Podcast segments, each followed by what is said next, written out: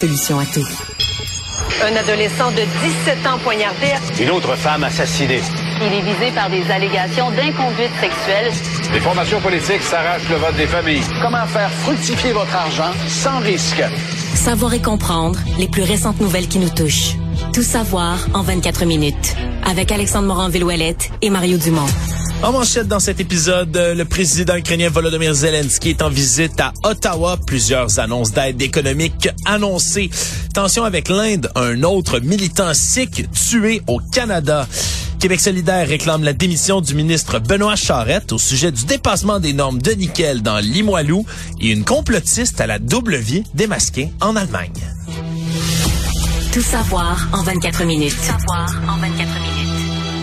Bienvenue à Tout savoir en 24 minutes. Bonjour Mario. Bonjour. Grande visite aujourd'hui à la Chambre des communes à Ottawa. Le président ukrainien Volodymyr Zelensky qui a été accueilli en grande pompe et sous haute sécurité aujourd'hui en ce 576e jour de la guerre contre la Russie.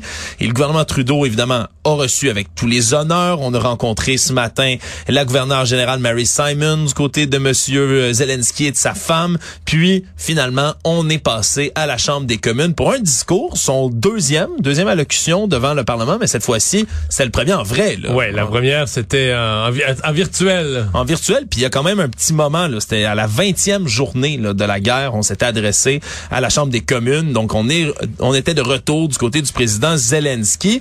Il a euh, d'ailleurs ben, parlé à la Chambre des communes, puis on a profité aussi ben, pour passer les messages d'usage d'amour, de solidarité, de fraternité avec le Canada. C'est même essayé, Mario, euh, avec euh, quelques mots en français. Je te remercie, Canada.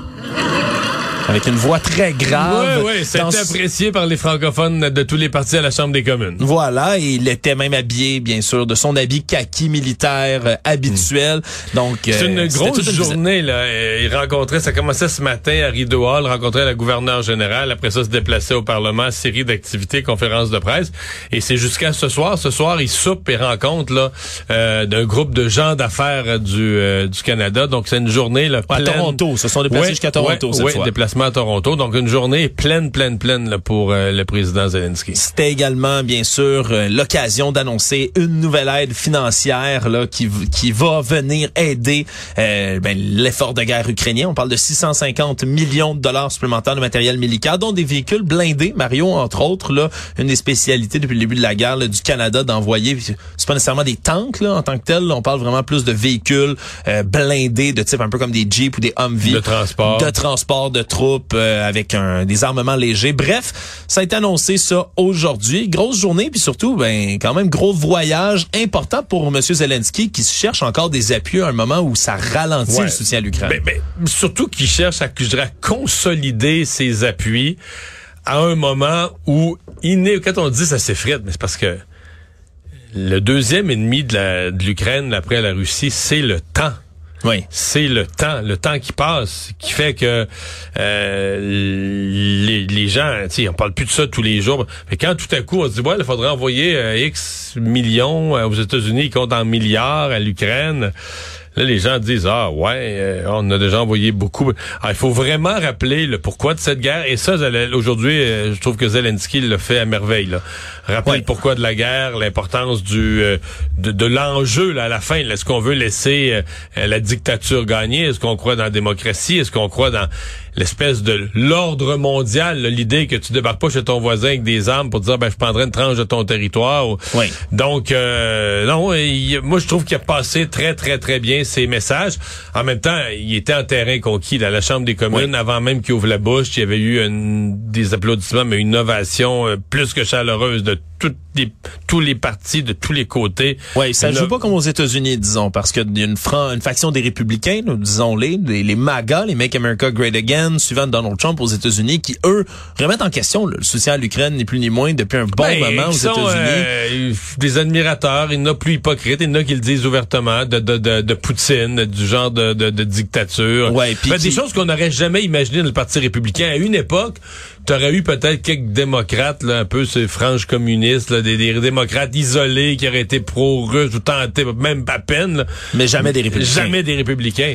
sauf que Donald Trump et tout le mouvement complotiste, c'est venu tout virer à l'envers les logiques politique. puis- Et qui est alimenté, Mario, c'est c'est quelque chose de, de répertorié aussi par des que ce soit des bots, que ce soit Ah, des peut-être par la acteurs Russie russes. Ouais, oui, euh, ça l'est déjà, Mario. On est milieu complotiste, de voir des bots russes venir alimenter des espèces de théories du complot. Là-dedans, ça se voit beaucoup. Hein, les Russes ont tout avantage à ce que les États-Unis puis les alliés de l'Ukraine soient divisés dans leur envoi de matériel. Le plus beau, c'est que les gens qui avalent ça, des bots, le contenu là, des bots russes, c'est des gens qui, eux, tu sais, qu'ils parlent à leur beau-frère, ils vont dire que le reste de l'humanité se fait manipuler, là. Oui. Par les autorités, par les gouvernements. Vous, vous- moi, je me fais pas manipuler. Vous, vous autres, vous êtes toutes faites manipuler. Oui, alors que alors que n'importe quelle idée qui va à contresens, ben ils ont envie d'y croire, puis c'est symptomatique chez beaucoup de personnes comme ça. Mais oui, c'est alimenté, puis en plus ça vient pour les républicains après ça, mais ils ont besoin de cette tranche de vote là de gens qui eux disent ben là on va on a assez envoyé de l'argent là-bas, c'est un pays corrompu, c'est pas de nos affaires, puis l'argent doit être on doit l'investir ici.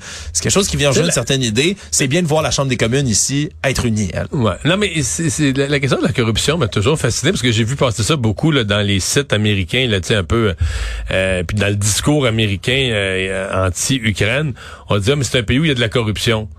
Mais mettons, nous, là, pendant l'épisode de la commission Charbonneau, si les États-Unis avaient décidé d'envahir le Québec, est-ce qu'on aurait dit, ah ben là, c'est- non, non, est-ce qu'on aurait dit, ben là, come on, c'est normal, tu sais, regarde ce qui se passe dans la commission Charbonneau, euh, construction, euh, la ville de Laval, là, faut que- ben, les- On vient pas les aider. ils, ont, ils, ont, ils ont- ils ont payé en double euh, leur construction. Ils ont payé en double à Laval, ils ont payé en double un trottoir, fait qu'on va laisser le, on va laisser le pays d'à côté les envahir. Tu sais, ouais, ça a pas d'allure là, c'est c'est c'est pas de nier ou de discuter qu'il y a pas eu en Ukraine des problèmes de corruption. D'ailleurs, la plus belle preuve c'est que c'est totalement là-dessus que Zelensky a été élu, là, mais. Totalement. Quand on dit, là, il était essentiellement dans une série télévisée. C'est un acteur. C'est un acteur qui jouait le rôle d'un président qui avait été élu pour combattre la corruption. Et de ce rôle-là, il s'est présenté comme véritable président qui allait combattre la corruption, puis il a été élu. Oui. C'est c'est gros, là, mais c'est que ça pareil. là. Ouais, on, l'oublie trop souvent à quel point mais le personnage, puis d'où euh, d'où aussi la, la grandiosité, si on veut, là, du fait que M. Zelensky ben, débarque comme ça au Canada et est bien reçu. C'est quand même tout un personnage là, qui va marquer Ouais, l'histoire, peu importe. là, hein. D'acteur à chef de guerre euh, devant les caméras du monde entier. Vraiment, il y a un parcours Ouais. complètement Mais il faut retenir, faut il y a des affaires symboliques. Quand la guerre a commencé, là, on- plusieurs pensaient que les, les- les colonnes de, de chars là, qui partaient du nord, qui descendaient vers Kiev, pourraient se rendre à la capitale. Ouais. Et lui a décidé de rester dans la capitale.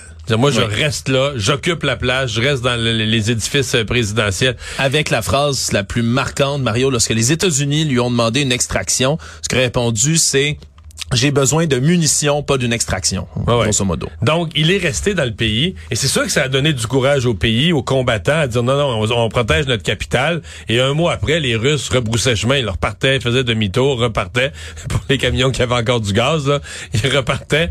Et donc, euh, ça a été, euh, tu sais, sa, sa décision, sa force de rester sur, de rester sur place a peut-être changé euh, le, le cours de l'histoire. Oui, puis on a besoin de ces rappels-là, comme tu le dis, à un moment où l'aide ben, s'essouffle, hein, peut-être plus que s'effrite, face au temps, face au passage, justement, avec des mois puis des années maintenant dans le conflit ukrainien. C'est bien qu'il y ait quand même encore des rappels puis des témoins de tout ce qui se passe là-bas. C'est loin d'être une partie de plaisir, là, ce qui se passe sur les champs de bataille en Ukraine. Toujours en politique internationale, c'est un autre homme originaire de la province indienne, indienne du Punjab et militant pour l'indépendance d'un État sikh qui a été assassiné à Winnipeg, encore une fois, dans des circonstances assez mystérieuses. Ça s'est déroulé mercredi. On aurait retrouvé vers 10 heures le matin le corps d'un dénommé Sukdul Singh Gill, 39 ans, qui lui aussi, donc, était un militant, un peu à la manière d'Ardeep Singh Nijar, le militant sikh, originaire du Punjab lui aussi, qui a été assassiné par balle plus tôt, là, dans l'été. Et donc, euh, assassiné dans des circonstances mystérieuses. C'est la police de Winnipeg, la, la division des homicides qui s'occupe de ce cas-là. Mais bon, disons que selon les médias indiens, on apprend que lui aussi était recherché pour tentative de meurtre, extorsion au profit du mouvement indépendantiste sikh pro-Khalistan et donc noté comme un terroriste par les entités d'État indiennes. Puis ça ressemble beaucoup, Mario. On a un autre assassinat, c'est mystérieux, même scénario. Et là, déjà, ben, dans les médias indiens, on réagit très fort en montrant du doigt, en disant voilà ce qui arrive aux ressortissants, voici le climat dans lequel on se trouve. Et c'est sûr que ça vient, ça va venir relancer toutes sortes de questions, Mario, à un moment où c'est déjà tellement tendu la situation. Là. Ouais, ouais, c'est, c'est, ça devient compliqué avec l'Inde. Par contre, euh, j'essaie de, faut, rester calme, tu sais. euh, J'essaie de, de, de dire, euh, laissons la police faire son travail, tu sais, d'affirmer que l'un est relié à l'autre. Oui. Oui. oui, ça ressemble à, tu sais, ça ressemble à des traits communs, mais tu sais, des fois, on est surpris là. Euh, Oui. Ça fait le tour des enquêtes policières, ou des fois, quelqu'un peut profiter de pour d'autres raisons. Donc, je reste là. Euh, je, je- je on a quand même euh, en Inde, moi je suis- je suis comme surpris cette semaine. On dirait que j'avais pas conscience à quel point en Inde c'est une accusation forte. Tu sais, comme dans le premier voyage de Justin Trudeau, on parlait des tensions avec l'Inde, puis je savais que l'Inde reprochait au Canada d'être un peu sympathique. Puis d'héberger certaines personnes. Ben, j'étais pas conscient à quel point en Inde, là, des gens fichés comme terroristes, vraiment fichés comme terroristes, recherchés, euh, vivaient au Canada. Oui, avec Et- leur citoyenneté et tout. Là. Ben, avec leur citoyenneté, mais dans certains cas, ils sont rentrés, pour la plupart, sont rentrés avec des faux passeports. là. Oui. Puis ont obtenu leur citoyenneté après.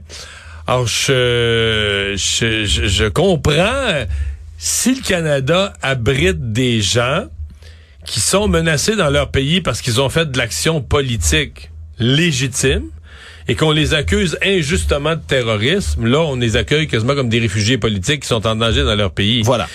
Mais si on a la moindre conviction que vraiment des actes terroristes ont été commis, que les gens entrent avec des faux passeports, qu'on les régularise ensuite, on joue un jeu un peu plus dangereux. là. Peut-être une réflexion à avoir là-dessus aussi. Actualité. Tout savoir en 24 minutes.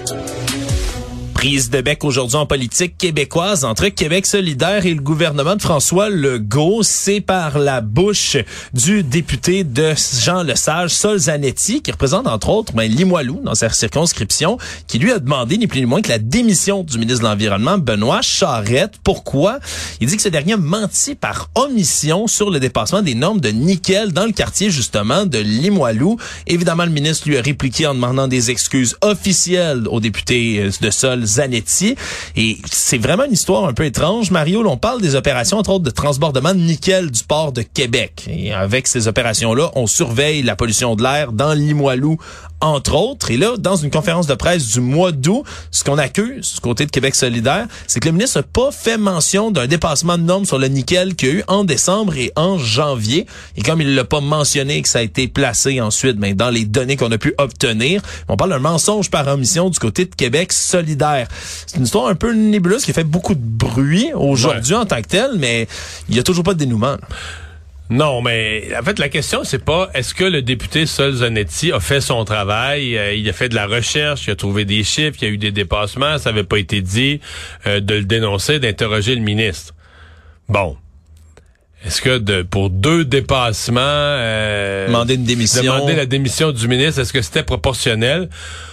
Moi, ça m'a- donné l'impression, euh, tu sais, ce sujet-là de la poussière autour du port de Québec, tu sais, le député Zanetti est contre le port dans son propre comté. Là. Je sais pas ce qu'il veut, s'il voudrait le faire fermer, déménager, on sait pas trop, mais il, est toujours contre le port dans son propre comté. Euh, c'est une situation rare, mais ça arrive. Là, tu sais, il- lui, il, il veut, il prend, le parti des gens qui sont soucieux de, la qualité de l'air et tout ça, puis il semble plus être là-dedans que dans la recherche d'un équilibre. Et donc, euh, il fait son devoir, il fait son travail.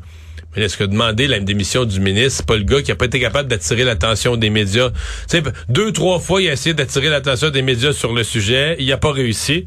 Fait que là, il se dit la seule façon d'attirer l'attention des médias, je vais dire quelque chose de tellement gros, genre demander la démission du ministre, que ça va attirer l'attention.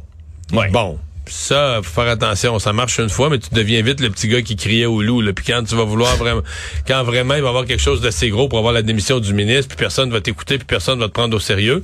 Mais aujourd'hui, j'ai trouvé que c'était de la part du député une, intervention euh, justifiée, euh, basée sur un travail de recherche qu'il a fait, légitime pour un député. Maintenant, est-ce que c'est logique? Est-ce que c'est proportionnel de demander la démission? Parce qu'on pense que dans le public, en voyant la nouvelle, tout le monde va se dire Ah ben oui, il faudrait que le ministre démissionne. Voilà.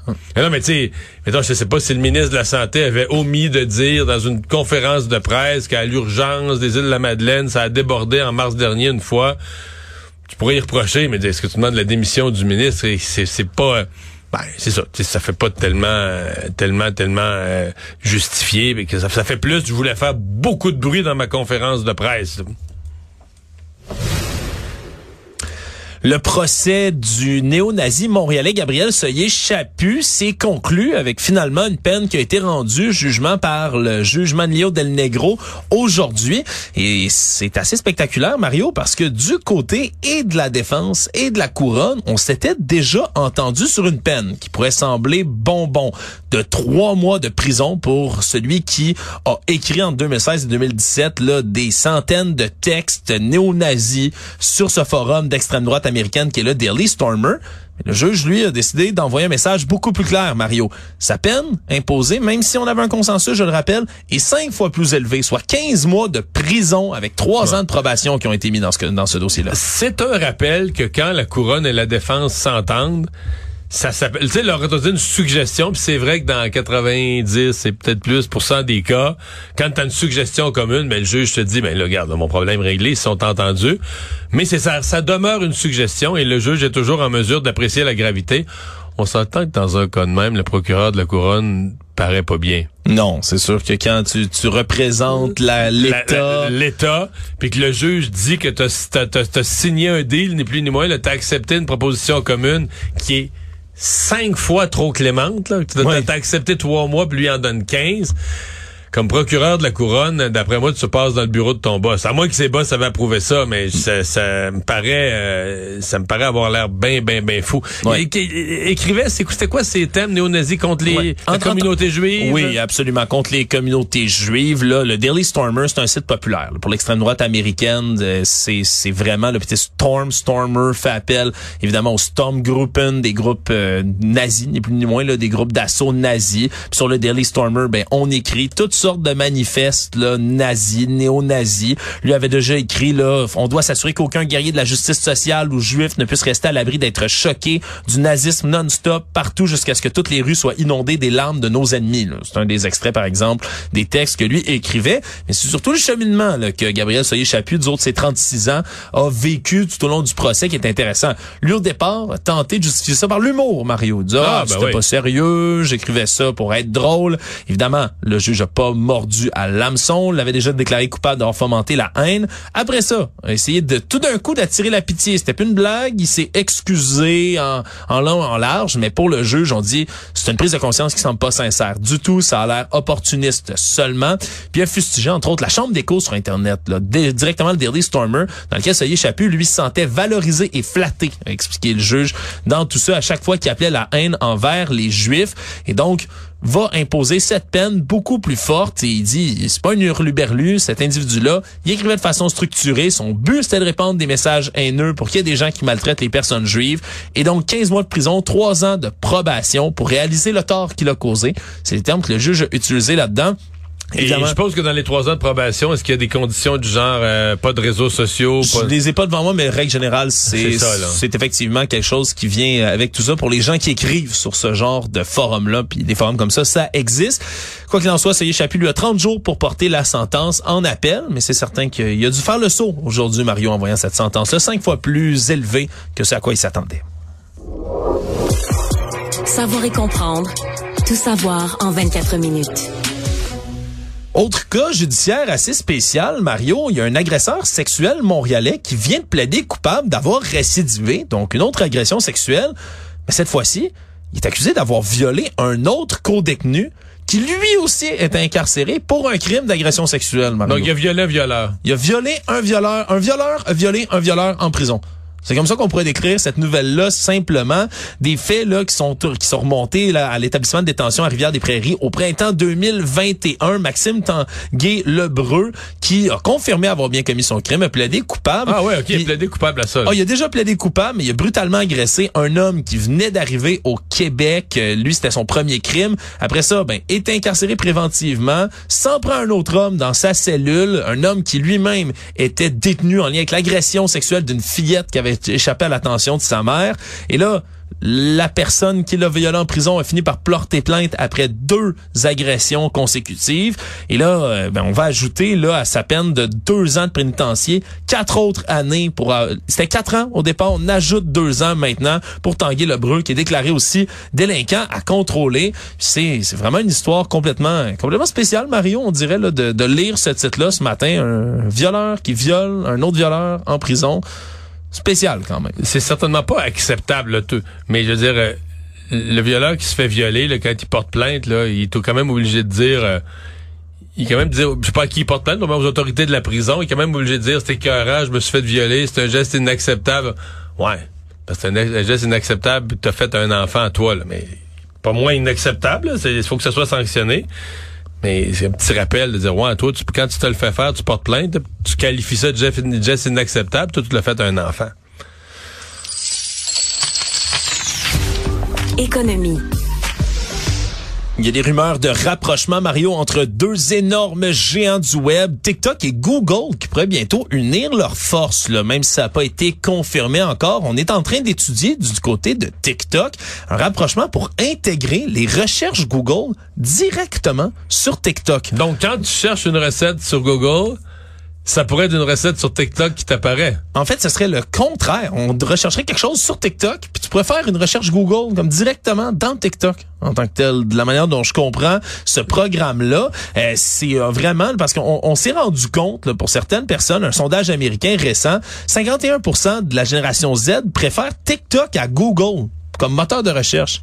Puis je comprends bien que Voyons. TikTok c'est pas euh, c'est pas, pas censé être un moteur de recherche. Du tout, du tout. Mais semble-t-il que les gens, pour toutes sortes de choses, euh, savoir euh, une capsule historique, euh, savoir telle information ou telle autre, mais utilisent TikTok en ce moment. Et comme Google, ben eux ne veulent pas perdre l'espèce de monopole ou quasi-monopole, disons, qu'ils ont en tant que tel sur les moteurs de recherche, mais veulent se greffer comme ça, faire un rapprochement avec TikTok pour qu'on puisse faire une recherche, une véritable recherche, je vais le dire comme ça, directement à partir de l'application chinoise. Donc ça reste à voir. Mais tu veux dire qu'il y a des gens, mais là, après moi, c'est surtout des jeunes. Quand Oui. ils cherchent de l'information, ils cherchent un renseignement, ils, Ils vont sur TikTok. Oui, moi aussi, ça me déprime un tout petit peu, Mario, mais qui suis-je pour juger, vois-tu? Mais semble-t-il qu'il y a bien des gens qui font ça. Est-ce que ça pourrait être bénéfique pour la qualité peut-être de l'information qui peut être cherchée? Est-ce que tout est vrai, ce qui est dit sur TikTok? Je sais pas si tout ce qui est tout ce qui est sur Internet est vrai, Mario. Ça, c'est la c'est la bonne question, tu vois. Ouais. C'est la question qu'on se pose. Tu vois, moi, quand j'étais jeune, à la télé, il y avait les l'annonce québécoise, l'hippopotame des familles. Je sais pas si tu te souviens Non, de ça. Si quelqu'un se souvient de ça, c'était une espèce d'annonce, c'était un hippopotame miniature dans les maisons. C'était comme un documentaire. Puis à la fin, ça disait, vous ne devriez pas croire tout ce que vous voyez à la télé. Là, ça t'expliquait que c'était c'est comme une Ah, blague, c'est un ouais, canular. Dans le temps, c'était la télé. Maintenant, c'est l'Internet, Mario. J'exige une nouvelle annonce de l'hippo des familles. Enfin. Sur TikTok. Le monde. Coup d'éclat en Allemagne alors que la police réussit à découvrir la double identité d'une enseignante allemande du primaire. Madame Elisa W, de son nom, elle euh, passait ses journées comme enseignante, enseignant à des enfants dans une école primaire.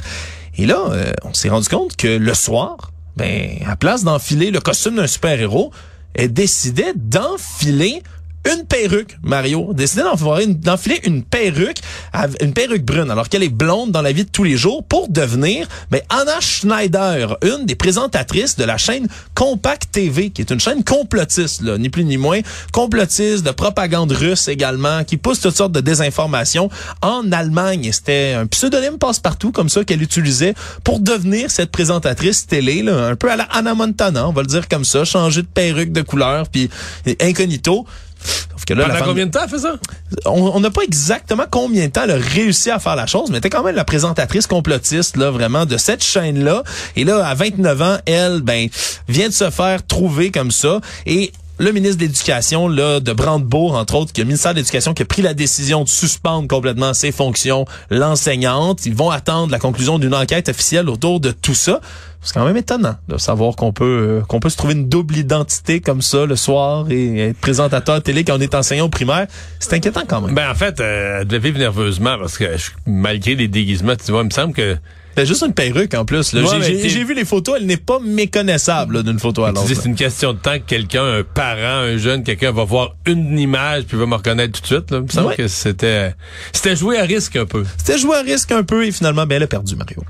Résumer l'actualité en 24 minutes, c'est mission accomplie?